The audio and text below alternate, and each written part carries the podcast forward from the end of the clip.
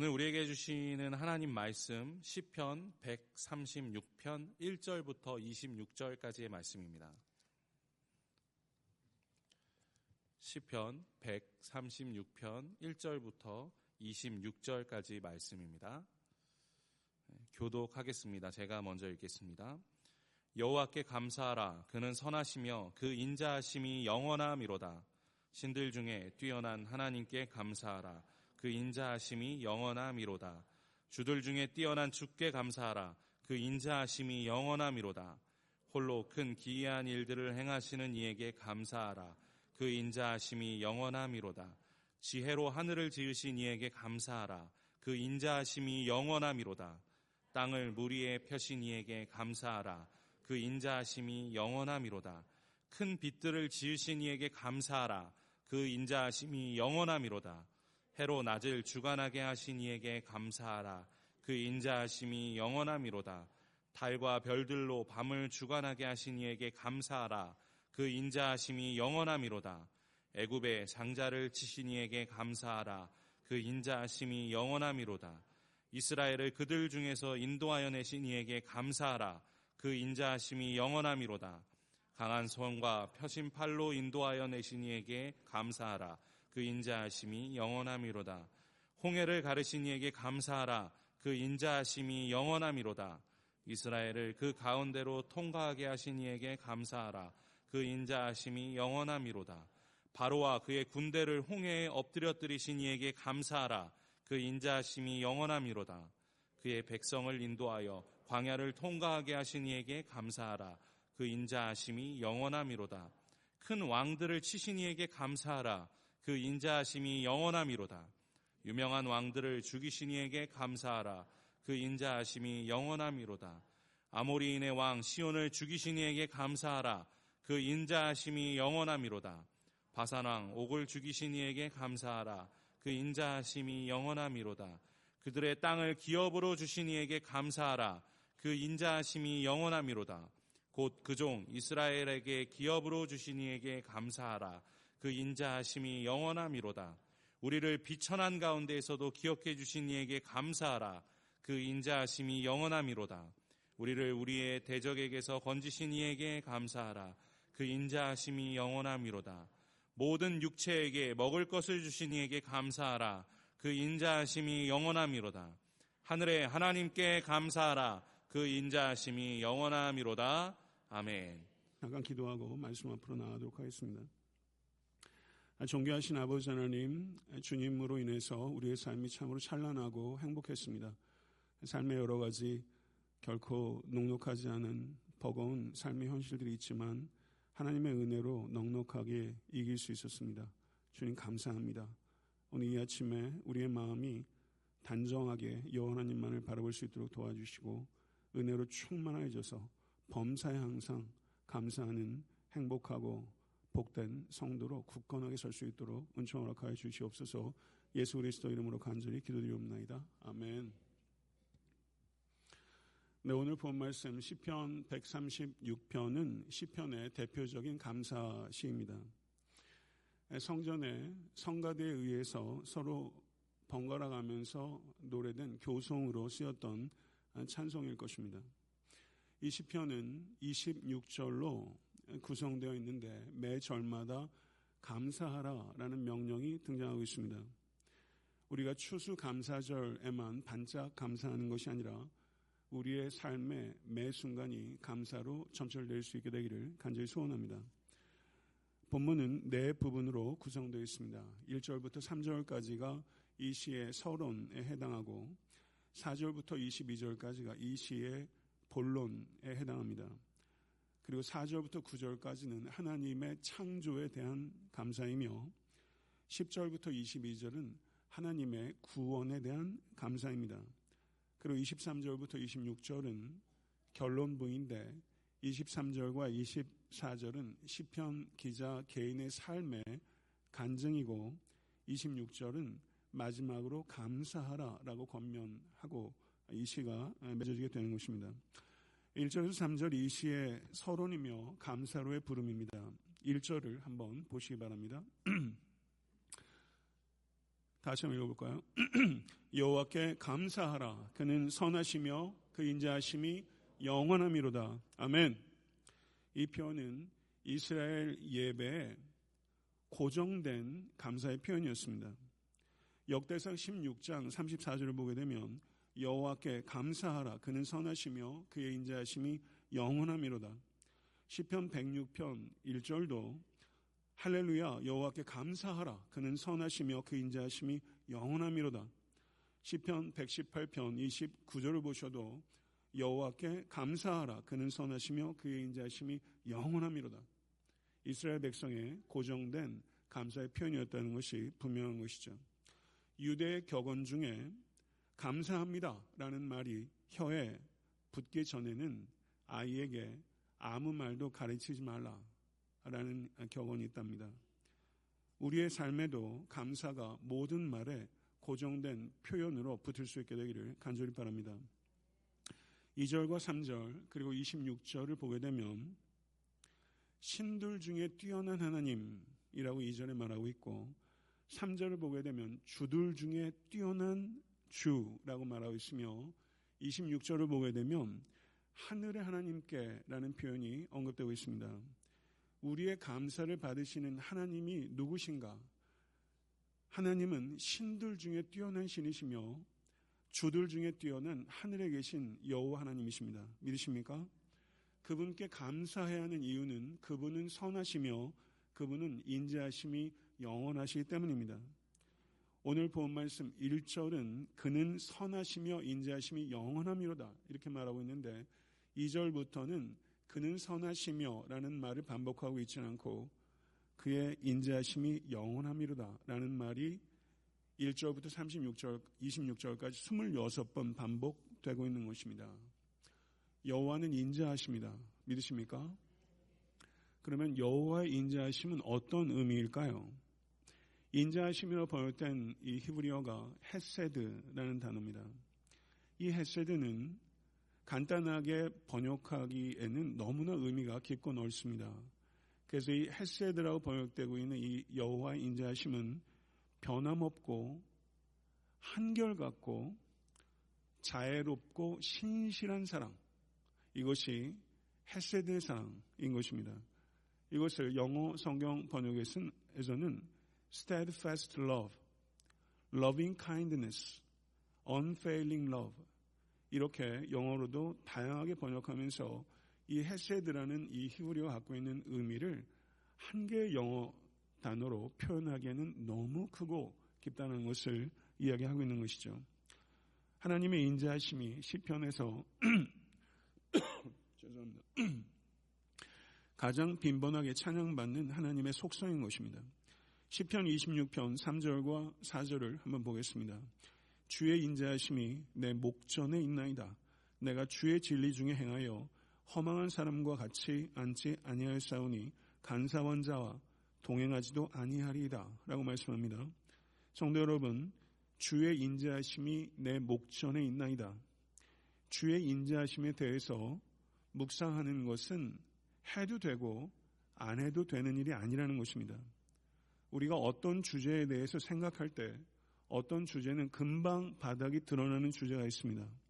그러나 여호와의 인자하심이라는 이 주제는 목전에 두고 묵상하고 또 묵상하고 또 묵상해도 결코 바닥을 드러내지 않는 광대하고 심원한 주제라는 것입니다. 이 주제 여호와의 햇세대에 대해서 묵상하십시오. 묵상하다 보면 어느 한순간에 여러분과 저의 심령이 기쁨으로 충만해질 것입니다. 주의 진리 안에 행하지 못하고 계시다면 그 이유 가운데 하나는 주의 인자하심을 충분히 생각하지 않기 때문입니다. 주의 인자하심을 충분히 생각하면 주의 진리 안에서 행하는 것은 자연스럽게 따라오게 될 줄로 믿습니다. 시편 32편 10절을 보게 되면 악인에게는 많은 슬픔이 있으나 여호와를 신뢰하는 자에게는 인자하심이 두루리로다. 아멘. 성도 여러분, 경건한 자를 히브리어로 하시드라고 말합니다. 하시드. 여호와의 인자하심이 히브리어로 헤세드라고 말합니다. 경건한 자가 하시드, 여호와의 인자하심이 헤세드. 사랑하는 성도 여러분, 하나님께서는 하시드를 헤세드로 두르신다고 말씀하신 것입니다. 이 자리에 계신 성도 한 분한 한 분이 경건한 하시드가 되셔서 여호와 하나님의 인자심 헤세드로 둘러지시는 축복을 경험할 수 있게 되기를 간절히 축원합니다. 시편 33편 18절을 보시게 되면 같이 한번 읽어보겠습니다.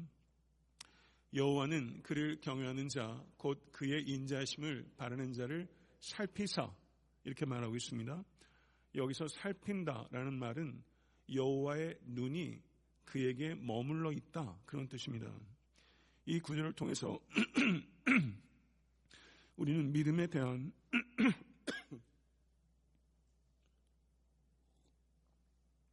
탁월한 정의를 내릴 수 있습니다. 저를 한번 따라해 보시죠. 믿음은 여호와 하나님을 경외하며 그의 인자하심을 바라는 것이다. 이것이 믿음에 대한 탁월한 정의라고 할 수 있어요. 믿음은 여호와 하나님을 경외하며 그의 인자하심을 바라는 것이다.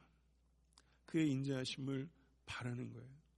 사랑하는 성도 여러분, 미가서 6장 8절 중요한 말씀입니다. 우리 다시 한번 읽어볼까요? 사람아 주께서 선한 것이 무엇임을 내게 보이셨나니 여호와께서 내게 구하신 것은 오직 정의를 행하며 인자를 사랑하며 겸손하게 내 하나님과 함께 행하는 것이 아니냐 이렇게 말씀하셨습니다. 하나님은 햇세대 하나님이세요. 그 햇세대 하나님께서 우리들에게 바라는 것들 중에 하나가 인자를 사랑하는 거예요. 인자를 사랑하는 거예요. 햇세대 하나님은 우리가 햇세대 사랑으로 다른 이들을 희생적으로 섬기기를 원하시는 줄 믿습니다. 아멘. 그리고 4절부터 22절은 20편의 본론입니다. 여기서 하나님께서 하신 일들을 감사하고 있어요. 4절 한번 보시기 바랍니다. 4절. 홀로 큰 기이한 일들을 행하시는 이에게 감사하라. 그 인자하심이 영원함이로다. 아멘. 하나님은 햇세대 하나님이신데요. 이 하나님의 이 unfailing love, steadfast love, 이 사랑은 어떤 사랑이냐면요. 이 햇세대의 사랑은 감정이 아니라 행동이라는 것입니다. 홀로 큰 기이한 일들을 행하는 것으로 하나님의 햇세대가 표현된다는 것입니다. 하나님의 큰 기적이 하나님의 햇세대의 작품이요. 이 자리에 함께한 모든 성도들이 하나님의 햇세대의 증인이요. 하나님의 햇세대의 증거가 되어야 된다고 성경 우리에게 가르치고 있는 것입니다. 하나님께서 행하신 큰 기이한 일들은 두 가지로 요약할 수 있습니다. 그것은 창조요, 그것은 구원인 것입니다. 5절부터 9절을 보게 되면 하나님의 창조를 감사하고 있습니다.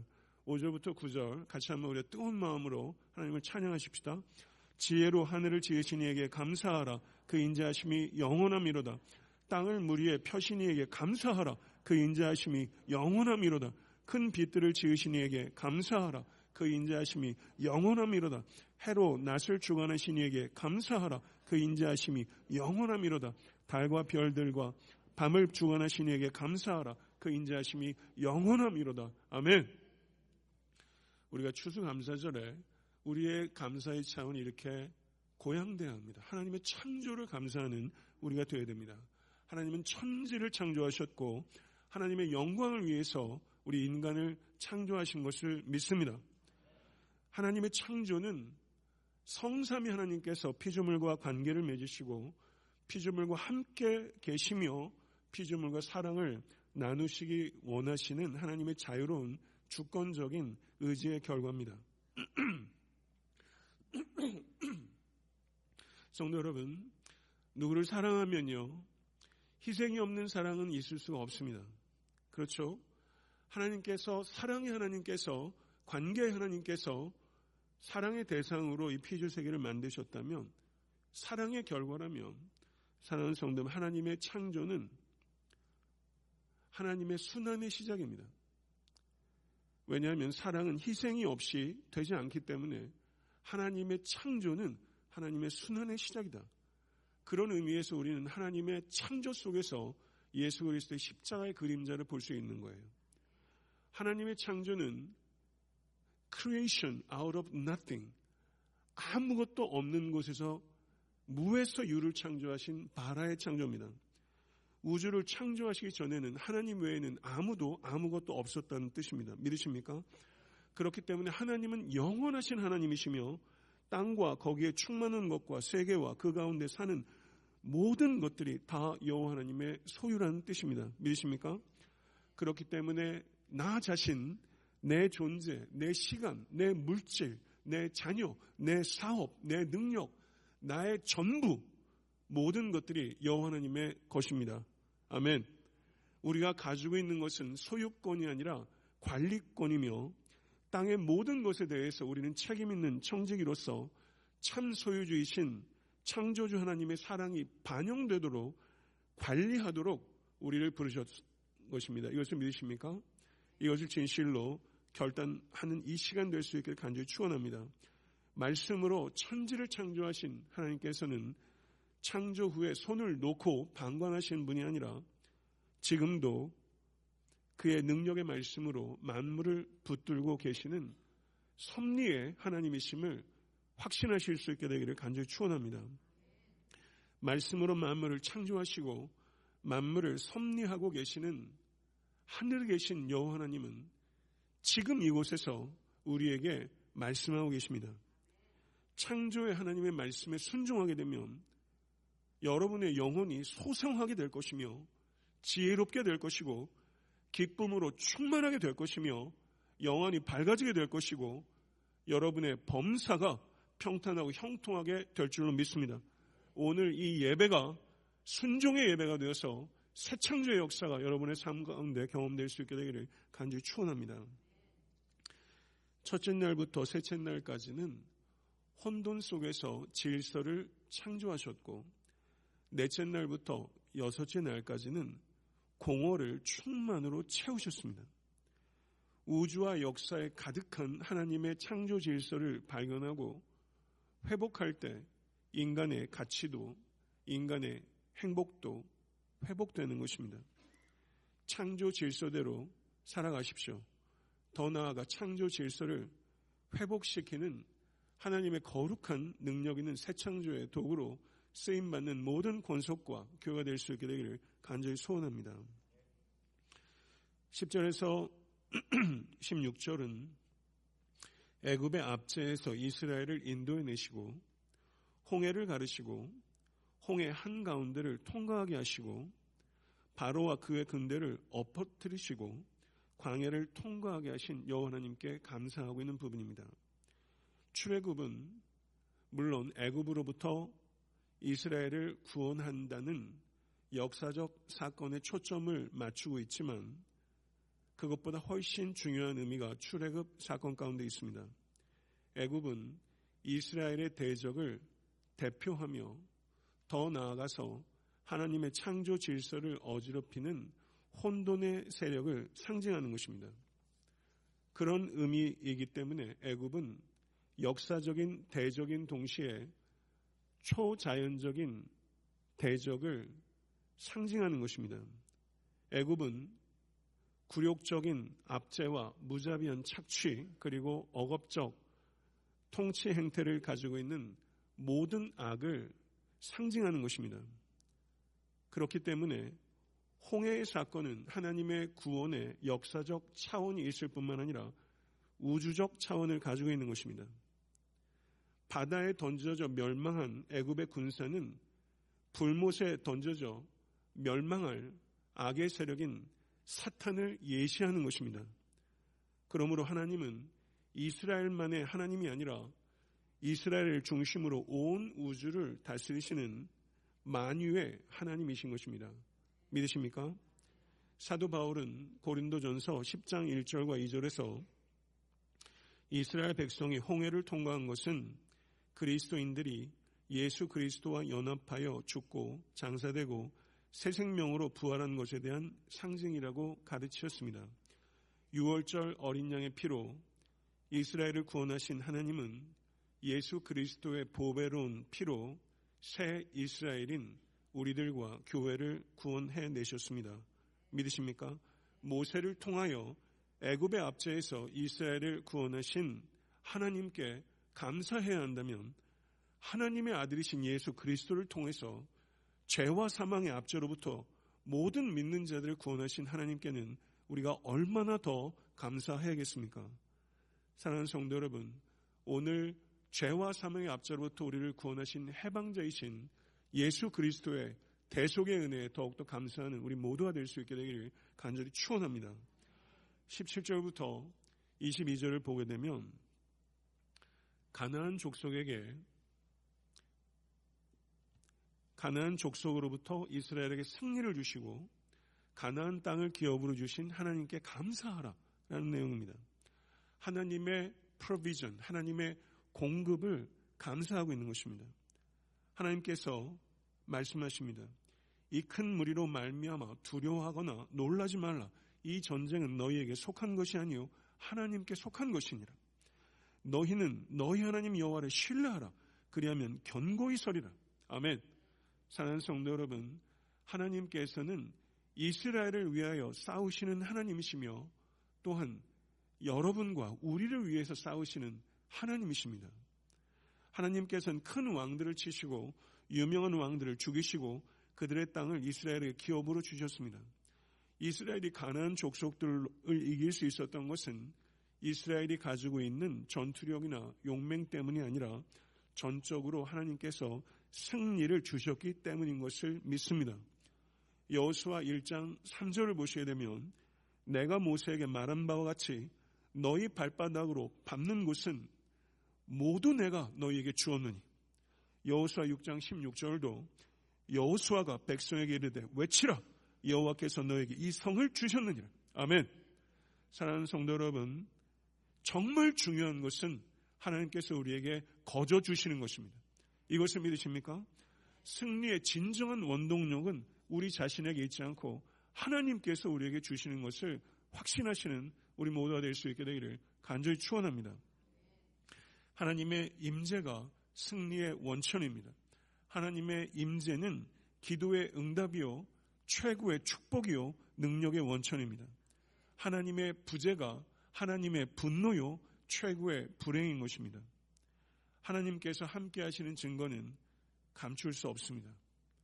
사랑하는 성도 여러분, 이 자리에 함께한 모든 권속들에게 하나님께서 함께 하신다는 증거가 가득할 수 있게 되기를 우리 주 예수 그리스도 이름으로 간절히 축원합니다.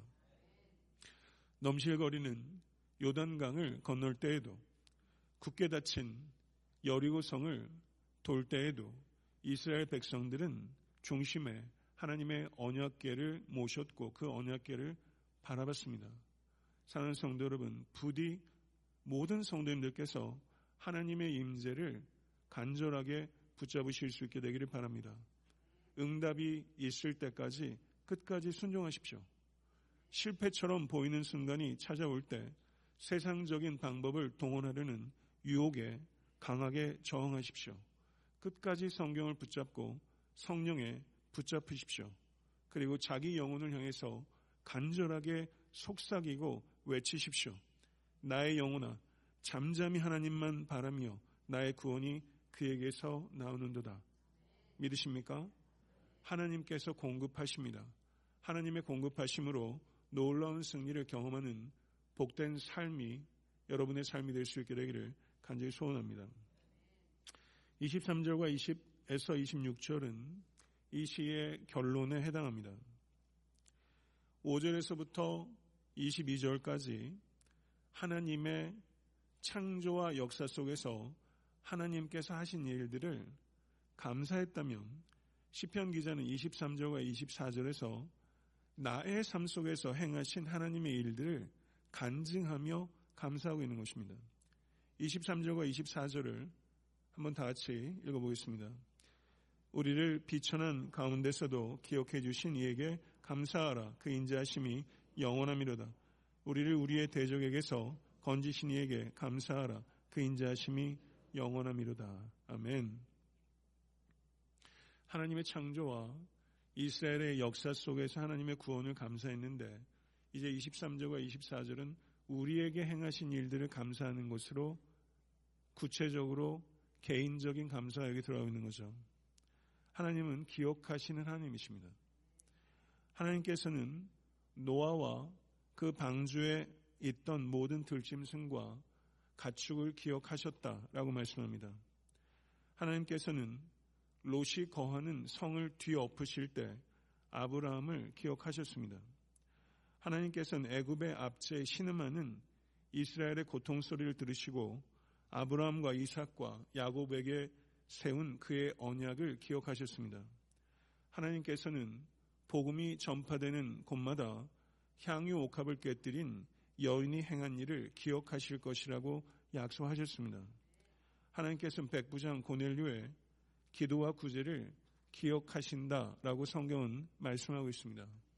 성경의 하나님은 기억하시는 하나님이십니다.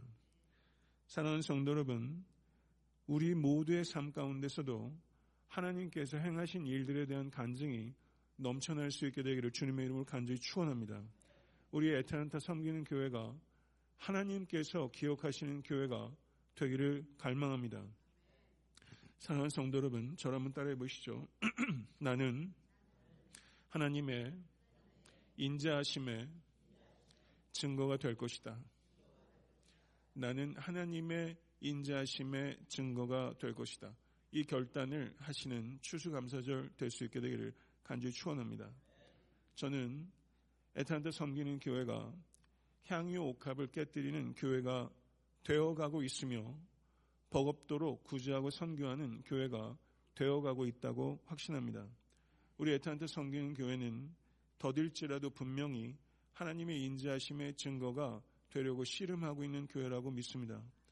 성도 여러분, 그리스도께서 우리의 영혼을 구원하시기 위해서 하신 일에서 출발하고 굳건하게 서십시오. 그리고 하나님의 영광을 위해서 우리가 해야 될 일들에 더욱더 신중하고 더욱더 과감하게 실천해 나가십시다. 페레스트로이카의 열풍이 동독을 강타했을 때 한 교회가 무서운 핍박 속에서 촛불 평화 행진을 시작했습니다. 생명의 위협 속에서 그 교회 모임에서 촉발된 그 모임에 100명, 200명, 1000명, 5000명, 5만 명, 급기야 50만 명이 참여하면서 사람들이 찬송가를 부르고 어두운 동독의 밤거리를 행진했습니다.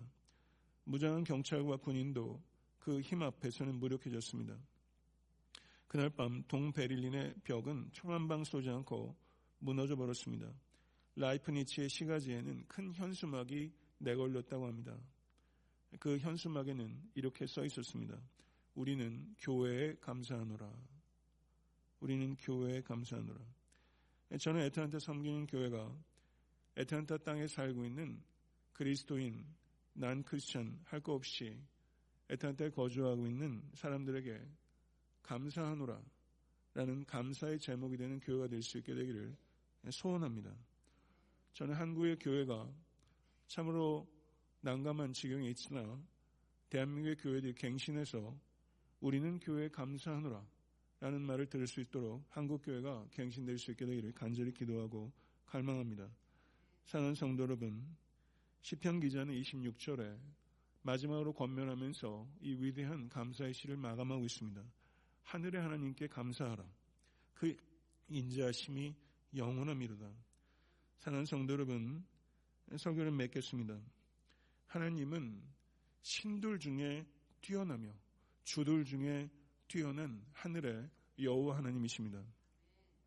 하나님의 자녀의 삶은 매 순간이 감사로 넘쳐나야 합니다.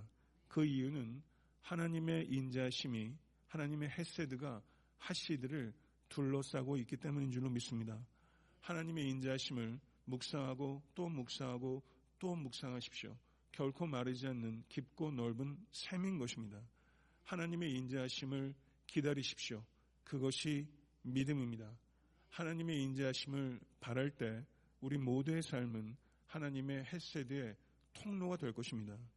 하나님의 인자하심은 감정이 아니라 행동입니다. 하나님의 햇세드가 창조와 구원을 통해서 계시된 것입니다. 사랑하는 성도 여러분, 무에서 창조하시고 말씀으로 창조하시고 질서와 충만으로 창조하신 하나님을 사랑합시다.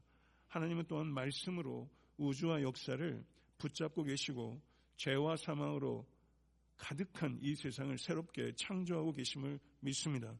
하나님께서 새 창조의 도구로 바로 여러분을 부르셨고 우리 에탄한테 섬기는 교회를 부르셨습니다. 새 창조의 도구로 불러주신 것에 감사하고 기쁨과 열정으로 이 일에 헌신하는 우리 모두가 되어야 될 줄로 믿습니다. 하나님께서는 애굽의 압제로부터 이스라엘을 구원하셨으며 사탄의 압제로부터 모든 믿는 자들을 구원하셨습니다. 유월절 어린 양이신 예수 그리스도의 보배로운 피와 부활로 말미암아 죄와 사망에서부터 승리가 우리에게 주어진 것입니다. 승리를 주신 하나님께 감사하고 승리의 복된 소식을 확신하는 일에 우리의 삶을 드려야 합니다. 하나님께서는 자연 세계와 인간 세계에서 역사하실 뿐만 아니라 나의 삶 속에서도 역사하고 계신 살아계신 하나님이십니다.